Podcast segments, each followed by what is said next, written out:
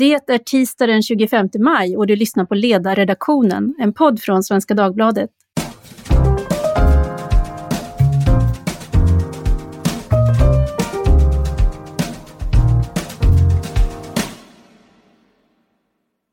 Jag heter Tove Livendal och idag ska vi tala om civilsamhällets insatser under pandemin. För under helgen och måndagen rullade kampanjen Kavla upp ut i Sverige. Det är 50-talet kända svenskar som poserar på bild med ena ärmen uppkavlad och budskapet är “vaccinera dig när det är din tur”. Vilken effekt den kampanjen kommer att ha ska vi strax diskutera, men redan nu kan man säga att det har väckt ett antal reaktioner, både av positivt och negativt slag. Eh, så reaktionerna på det, men också på civilsamhällets initiativagerande och då räknar jag både civilsamhället och näringslivet ska jag säga. Eh, det ska vi prata om idag och det gör vi med Helena Westin som är en av initiativtagarna bakom Kavla upp och också ordförande för Sveriges kommunikationsbyråer. Nori Kino, journalist som återkommande skriver här på ledarsidan och är initiativtagare till kampanjen Tell Corona samt Elisabeth Tand Ringqvist, affärsängel, styrelseproffs och grundare av insamlingsorganisationen Vaccine Forward. Varmt välkomna alla tre! Tack! Tack! Tack. Eh, jag tänkte att vi skulle använda tiden dels till att förstå vad det är ni har velat åstadkomma med era respektive eh, initiativ, vad ni tror eller ser att effekterna blir. Men jag är också nyfiken på att ställa det i relation till det offentligas insatser som ju ofta används av civilsamhället som argument för att göra någonting. Helena, vi börjar med dig eftersom det just nu pågår en debatt om ert initiativ. Vad satte ni upp för mätbara mål för kampanjen? Vi har en, en mängd olika datapunkter och mätbara mål, men det allra viktigaste för oss, det är ju att vi kan komma tillbaka till ett samhälle där vi kan, som vi har sagt, röra oss fritt och röra vid varandra. Och varenda människa som vi då, om, om vi, jag är inte så naiv så jag tror att vi kan omvända antivaxare, men kan vi pusha på alla de där som är lite tveksamma och tänker att jag kanske väntar och avvaktar lite till att ta det där vaccinet direkt när de får det, få chansen, då har vi lyckats. Så det, det, stora målet är naturligtvis att vi ska kunna komma tillbaka till ett samhälle eh, där vi inte är begränsade av pandemin. Sen har vi massa delmål och eh, hur vi ska nå ut med PR och hur vi ska nå ut i sociala medier. Och när jag pratade med Jonas Gardell igår morse så hade han redan bara i sina egna kanaler fått en miljon reaktioner. Så att, eh, redan så har våra liksom, mätbara kontakt, reach och räckviddsmål överträffats. Och kampanjen har börjat i torsdags och kommer att pågå till midsommar. Just det. Och det, den kritik då nu som har kommit, den handlar ju dels om att det är ineffektivt därför att de som tvekar eller är avogt inställda till vaccin, de kommer inte att nås av kändiseliter. Eh, eller att den blir ett slag i luften då eftersom så många i Sverige är positivt inställda till vaccination. Hur tänker du om det? Ja, men alltså all kritik välkomnar jag om den är sakligt underbyggd, för den kan göra oss bättre. Eh, vi har gjort det här för privata pengar eh, på kvällar och helger för att vi kände att som kommunikatörer ville vi komplettera det som myndigheter och staten gör i det här. Ett klass, jag blir lite så den där kommentaren att det, det är knäppt att använda kändisar. Vi har ju bara visat upp eh, kanske ett 20-tal av de nästan 60 personer som är med i den här kampanjen eftersom den ska rulla över ett antal veckor. Så att vi kommer att visa upp en ganska stor bredd av fantastiska förebilder på olika sätt i Sverige. Så att jag vill vänta med egentligen och, och, och jag, jag hoppas att folk bedömer oss när de har sett helheten. Men med det sagt så har en del kritik varit att det där är ett gammaldags grepp och så kallad intygsreklam funkar inte i Sverige, det är en amerikansk grej. Och då blir jag lite ledsen, för det är lite historielöst. För att eh, jag tror att vi runt det här bordet kommer säkert ihåg de fantastiska reklamerna med, med eh, Margareta Krok för, ja, vilket smörmärke var det nu igen? Jo, Flora. Eh, eller, så, så att det, vi har en lång tradition av att använda kända förebilder och personer för olika saker och det brukar faktiskt fungera. Sen gillar inte alla det. Men det är väldigt få saker som alla tycker om. Så det är en mm. sak. Eh, men det var lite utgångspunkten i vår, eh, när vi satte igång med det här, att eftersom människor, det är inte alltid så tyvärr att människor säger det de säger är sen det de gör. Och det är ofta belagt i väldigt mycket undersökningar att, att undersökningar, då säger vi en sak, till exempel hur mycket vin vi dricker. Ja, men då dricker man inte så mycket. Och sen hur goda vi är och hur bra saker vi gör, det överdriver vi lite grann. Så att den här skillnaden mellan vad människor säger och vad de sen gör. Och i det här fallet med vaccinet och pandemin så är det liksom inte lite kul att ha fel eller rätt, utan det är faktiskt så att en väldigt stor andel av alla människor som lever i Sverige behöver vaccinera sig. Och då kände vi, vi kan inte hjälpa till på IVA, vi kan inte göra, det är massa saker vi inte kan göra, vi som jobbar med kommunikation, men det här skulle vi kunna försöka hjälpa till med. Och därför så tog vi initiativet att pusha på vaccinationsviljan. Och ingen är gladare än jag om 91 procent också gör som de säger. Men den siffran som alla relaterar till idag, att 91 procent säger att de ska göra det, den har ju två sidor. Den ena av det är att 91, det är inte 91 procent utan det är 69 som säger att de kan tänka sig. De andra 22 procenten upp till 91 säger så här, jag ska nog. Och det kan ju snabbt ändra sig om man blir rädd. För vaccination är ingen, liksom, det är ingen klackspark. Och sen den andra grejen att om det står i tidningarna och media att nej, men det är lugnt, alla, ska alla kommer att vaccinera sig, då finns det jättemånga så här, tanter i 60-årsåldern som jag som kanske tänker vad skönt, så slipper jag. Och då faller vi tillbaka på en för låg vaccinationsnivå igen. Så därför så tycker jag att den där, vi, jag är jätteglad att folk diskuterar och debatterar och det ska vi verkligen göra för då kan allt vi gör bli bättre. Men eh, det är bra om vi läser undersökningarna noggrant. Eh, en kritisk röst mot kavla upp, eh, ja, mediestrategen Britt Straxton, hon tyckte att kändisarna borde ha donerat vacciner istället för att posera på bild. Och nu tycker jag ju själv inte att det finns en motsättning mellan det, man kan göra båda delarna. Mm. Eh, men finns det någon del av den kritik som har kommit som ni har känt er oförberedd på eller som tog er med förvåning? Ja, lite. Alltså det är väl alltid så att jag försöker tänka på hur folk ska kritisera och, eh, och konstruktivt. Men just den kritiken hade vi nog sett skulle komma. För det all, finns alltid någon så här som debattör och, och kommenterare som istället för att göra kommenterar vad andra gör. Så det, jag, tycker inte, jag tycker att det är både och i det här fallet. Och vi har gjort det här. Elisabeth har gjort en fantastisk sak för att samla in. Och, och, så, så jag tror att alla behövs här. Så jag, jag, är mer en sån person som vill bejaka det andra gör och så gör vi det vi kan göra. Det är klart att de här 10 miljonerna hade någon kunnat göra något helt annat för.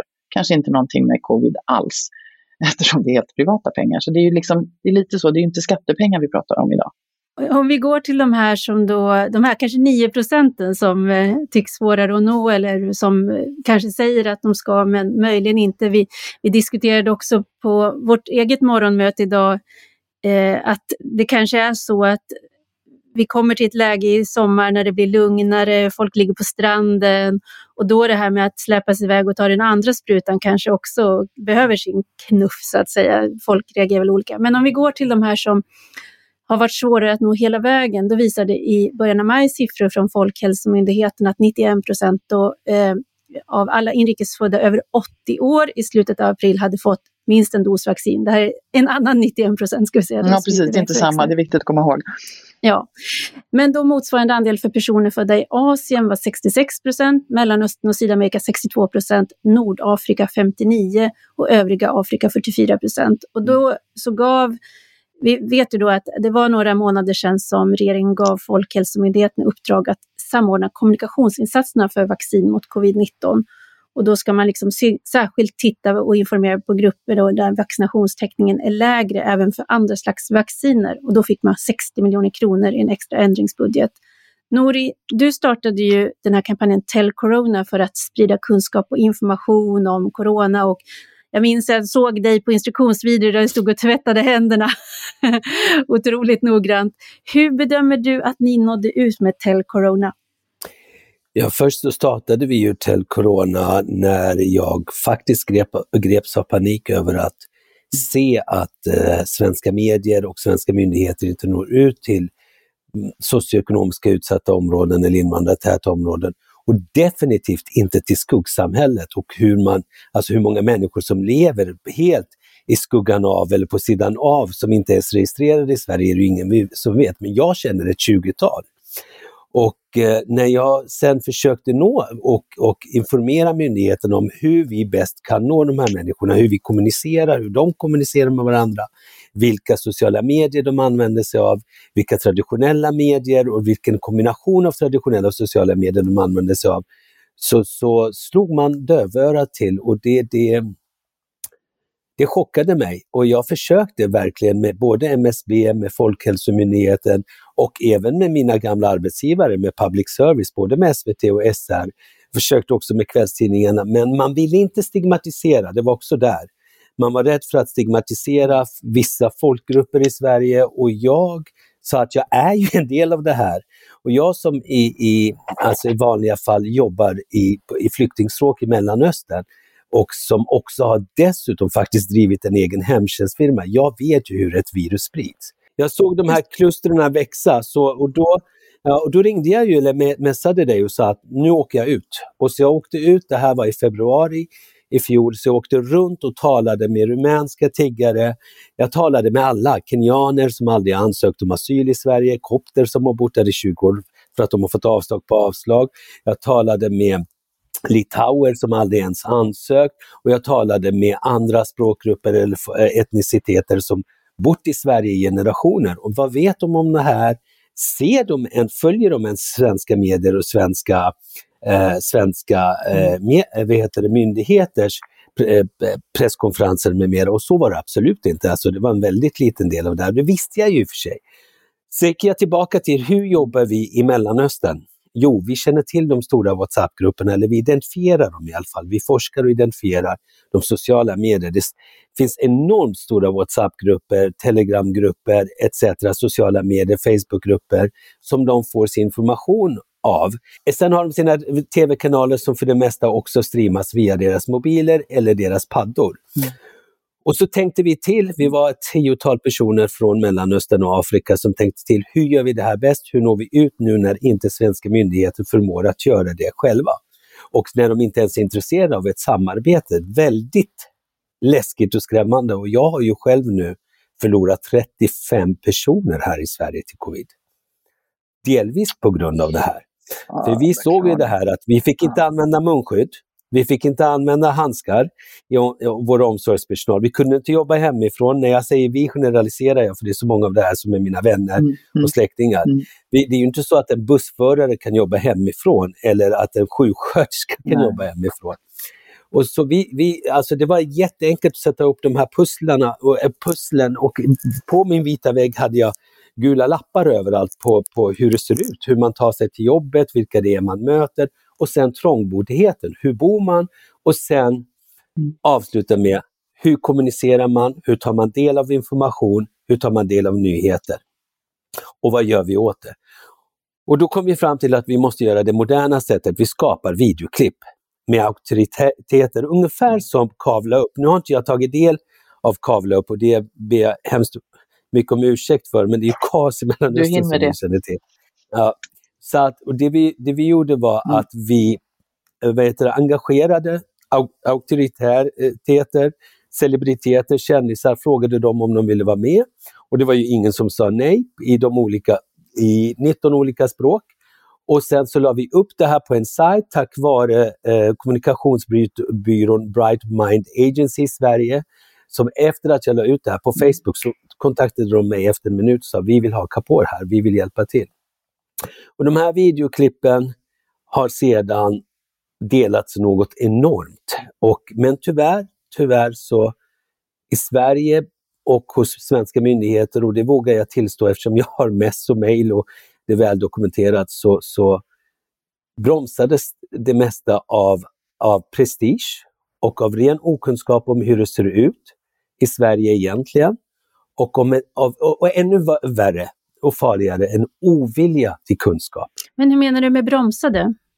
I, I och med att vad heter det, vi trodde ju att nu när vi har gjort de här videoklippen så kommer de åtminstone i de olika kommunerna, alltså i regioner, kommuner och stat, ta del av dem, lägga upp. Men på MSB sa man till exempel att spännande, fantastiskt att ni äntligen har gjort det här. Och de fick ju också 70 miljoner eller något sånt för att vet du, eh, informera om smittan då, eller om pandemin. Men tyvärr så faller det i upphandling. Och jag sa att vi gör ju det här helt gratis. Vi är inte intresserade av era pengar. Ja, men det spelar ingen roll, det måste upphandlas ändå. Och jag, I ett samtal så blev jag rasande och sa vi faller som käglor. Snart känner jag ingen som inte är smittad och ni pratar om era patetiska upphandlingar. Det gäller människoliv och vi måste handla där efter. Alltså, vi måste handla i kris. Nu är ju, alltså nu kommer jag ur en folkgrupp som är van vid kriser, som är förföljd. Så att och det lärde jag mig att det är man inte så van vid i Sverige, utan här ska det vara morgonmöte på morgonmöte mellan chefer. Jag ber om ursäkt för att jag raljerar, för det är verkligen inte meningen. Men det är också sorg och en viss bitterhet som, som finns med i det här. Och, eh, men så eh, utländska medier fick eh, självklart upp ögonen för det här, för det är så många eh, kändisar från utlandet som, som är med i det här. Och Times, HuffPost, eh, Art, ABC, Le Monde eh, och en massa arabiska och assyriska-syrianska tv-kanaler, somaliska, eh, rapporterade om Telcorona. Och då hörde Apoteksgruppen till exempel av sig eh, här i Sverige och sa snälla kan inte vi få använda videoklippen? Och en del kommuner gjorde också det. Sen var det andra kommuner som, och det är helt otroligt, som ställde typ stackars receptionisten framför en kamera. Helt tondöv, har aldrig gjort något sånt här liknande och ska informera om hur man ska isolera sig. Och jag blev så ledsen för de behövde bara lyfta luren eller bara mässa så hade vi hjälpt dem. Så att jag kan säga att vi är väldigt stolta och glada över det vi har gjort. Vi har gjort det helt ideellt. Hel, alltihopa har kostat oss 70 000 kronor eh, sammanlagt. Och, eh, om vi har räddat något människoliv eller några så är vi jätteglada. Det vi vet med säkerhet är att jag tror att få kampanjer i Sverige, eller jag tror inte någon kampanj, kampanj i Sverige har fått så mycket internationell uppmärksamhet. Sen är vi ju självklart Nej. jätteglada över att Europ, e, e, Europeiska unionen, EU, premierade kampanjen bara några dagar efter att vi startade. De snappade också upp det direkt. Eh, men Nori, min fråga, jag hade tänkt eh, att du skulle få eh, leka med tanken att spendera 20 eller 60 miljoner och hur du skulle använda dem för att nu nå ut då, för att få upp andelen eh, vaccinerade. Men i det här fallet så då är det ju inte pengarna, ni gjorde det för 70 000, men, men det som låg emellan att det skulle kanske få en ännu större spridning här i Sverige, det var att eh, vissa, på vissa ställen där ni hade velat få ut det, kanske via kommuner, alltså offentliga, där, där satte man stopp. Där fanns det grindvakter som sa att det här funkar inte med våra system. Är det rätt uppfattat?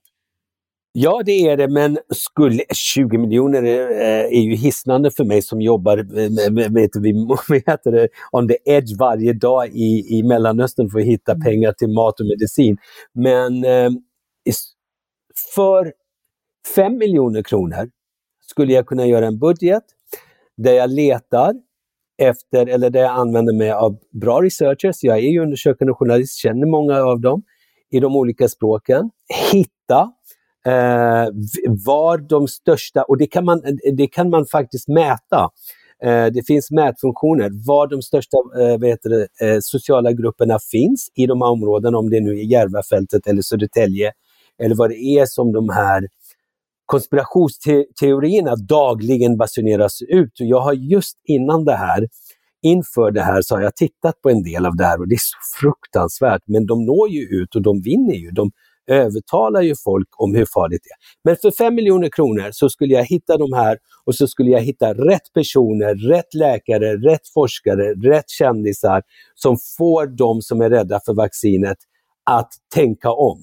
Och bara för några dagar sedan så ringde min mamma mig och sa nej nu, du måste se det här. Då skickade hon ett klipp till mig från Soroya TV som är en assyrisk kanal. Där satt doktor Emad Isa, läkare från en vårdcentral i Södertälje och informerade om vaccinet och hur viktigt det är att vi alla tar det. Och då ringer någon från Tyskland in till programmet som sänds internationellt. Och han är så arg, för han har läst i Gamla Testamentet att det här vaccinet är djävulens verk och alla kommer bli förgiftade. Hur kan en läkare sitta där och, marknadsföra det? Och sen så har jag sett en imam på sociala medier som eh, hävdar att man blir gay av att ta vaccinet och att det är medvetet och att man absolut och en, en, en, en evangeliker som är en, en bekant och, och, och vän till mig i USA, hon är rasande på mig för hon är helt övertygad om att det här är en konspiration och att hon också har läst det någonstans i Bibeln. Och, jag tror, och det här har jag också sett hos indier, alltså hos hinduer. Det finns de här, och de är så övertygande och övertygade och de har sån makt. Och det är de vi måste bekämpa. Vi måste bekämpa dem med rätt medel. För vårdcentralerna ute, eller vad heter det, i de här områdena har det tufft att övertyga. Det senaste är att det finns videoklipp ute på eh, sociala medier där någon har satt sin mobil mot armen och säger jag har vaccinerat mig, jag blev direkt magnetisk, det finns ett chip. Och, vi, och, det, och visst, vi kan skratta åt det, men det är alldeles för många som faktiskt tar det på allvar. Mm. Ja, bra, men då har vi också nu har vi öppnat auktionen. Här finns nu möjlighet att ta del av nordisk kunskap, säger vi till alla lyssnare. Eh, I den här pandemin så har det ju kanske mer än i många andra sammanhang blivit tydligt att det inte behöver finnas någon konflikt mellan egenintresse och solidaritet. Eh, det vill säga min ovilja att bli smittad för egen del kommer att minska risken för andra eftersom jag är försiktig då.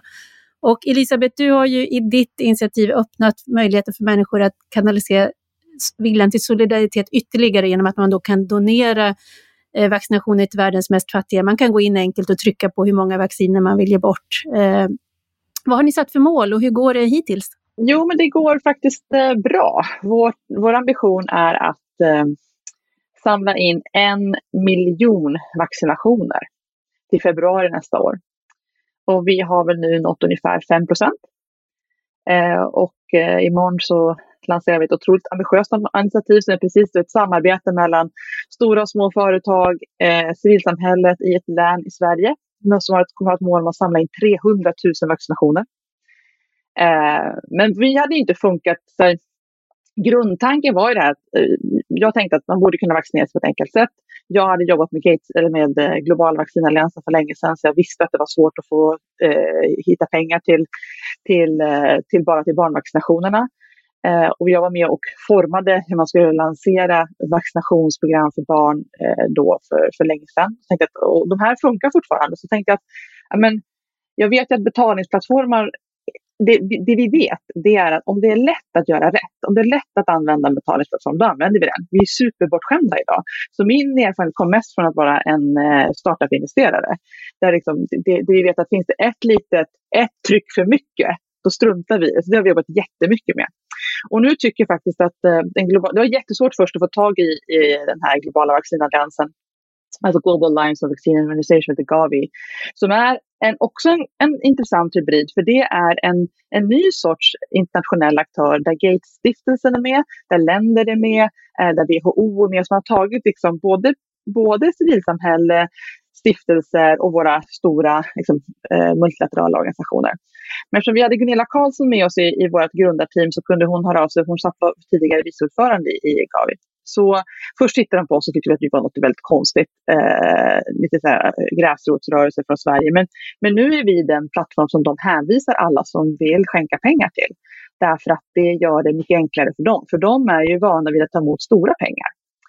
Eh, men det gör också att vi faktiskt nu får vara med på när liksom, de globala ledarna samlas för att diskutera hur finansieringen ser ut för inköp av vaccinationer i världen. Eh, så eh, det är eh, USAs utrikesminister och lilla Vaccine Forward som samlas i samma bord.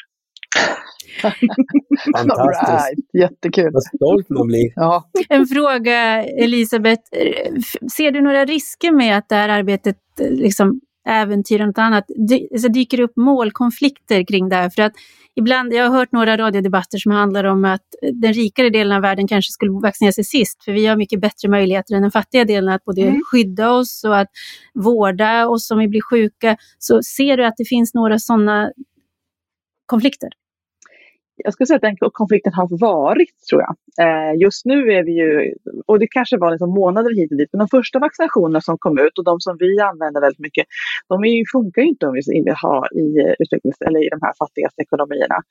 Eh, och det beror ju på att de behöver fryskedja fortfarande. Nu funderar man på att de kanske behöver kylkedja. Men världens eh, de här 92 fattigaste ekonomierna, de, har, de klarar av kylkedjor, för det är det som Unicef jobbar med när man har barnvaccinationerna. Eh, så att, eh, det är därför som också det är AstraZeneca-vaccinerna och Janssen och, och eh, Johnson Johnson som är den som de är vana att hantera rent infrastrukturmässigt.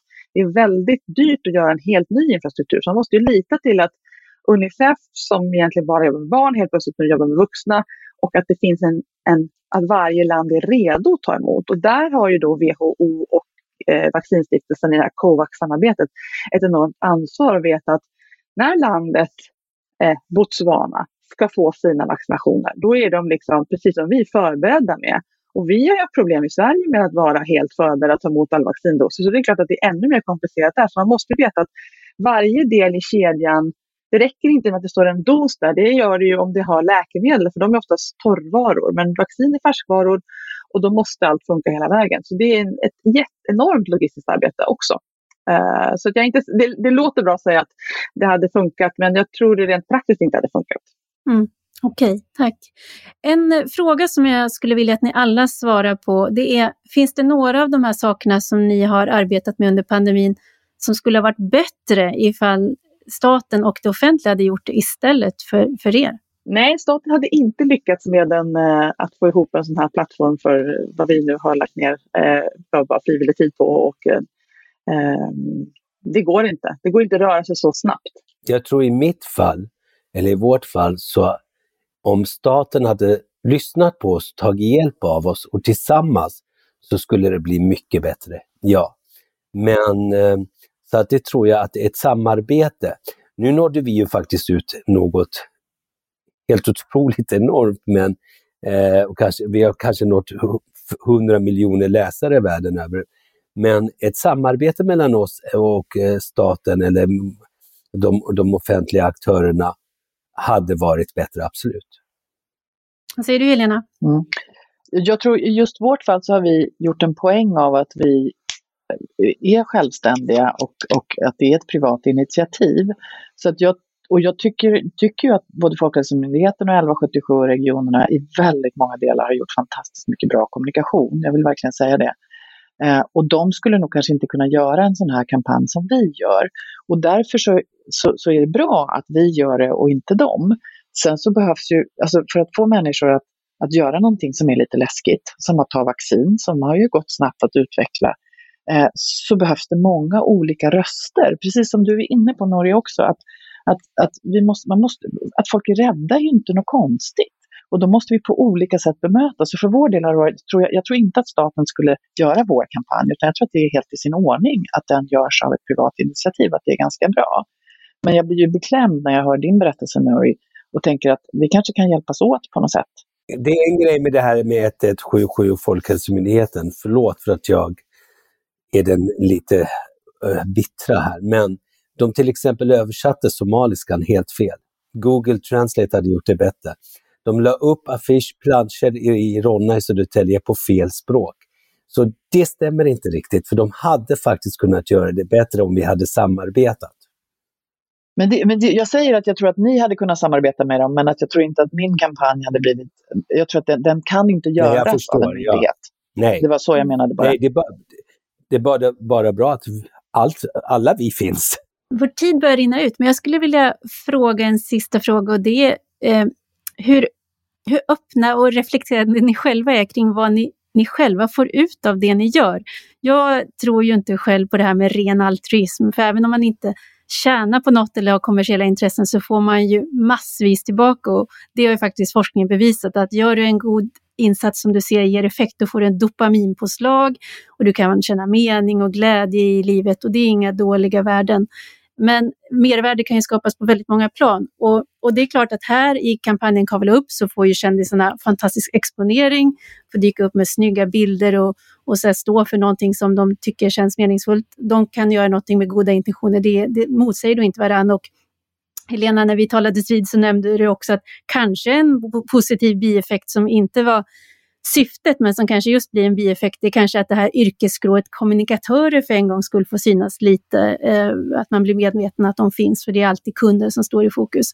Nori, du skördar utmärkelser och beröm på löpande band över alla, eh, över det du gör på olika plan. Och jag tänker också Elisabeth, bara det faktum att du är riskkapitalist och samtidigt att jobba med att möjliggöra vaccinationer för de fattiga kanske påverkar synen på de där giriga gnidigarna, kapitalisterna som alltid skälls på i debatten. Så hur resonerar ni kring ert eget engagemang och varför, undrar jag, varför är det så känsligt i Sverige att erkänna att vi kan vinna både som individer och samhälle på att göra sånt som vi tror är gott? Jag får en kick av att lösa problem. Jag ser att jag kan bidra med, jag har kunskap och erfarenhet och så är det någon som inte ordnar det så brukar jag tycka att det är jätteroligt att göra det. Och ibland, ofta så tänker jag att det kan väl inte vara så svårt och så är det oftast lite större än så. Och sen är jag väldigt skolad i pay it forward-principen. Eh, jag har fått många jag mycket hjälp av människor som tror ganska många av, eller flera stycken som antagligen lyssnar till den här podden. De kommer inte, det kommer inte tillbaka till den personen, men jag har fått hjälp någon gång i livet som har varit viktigt för mig och att jag kommer hjälpa andra.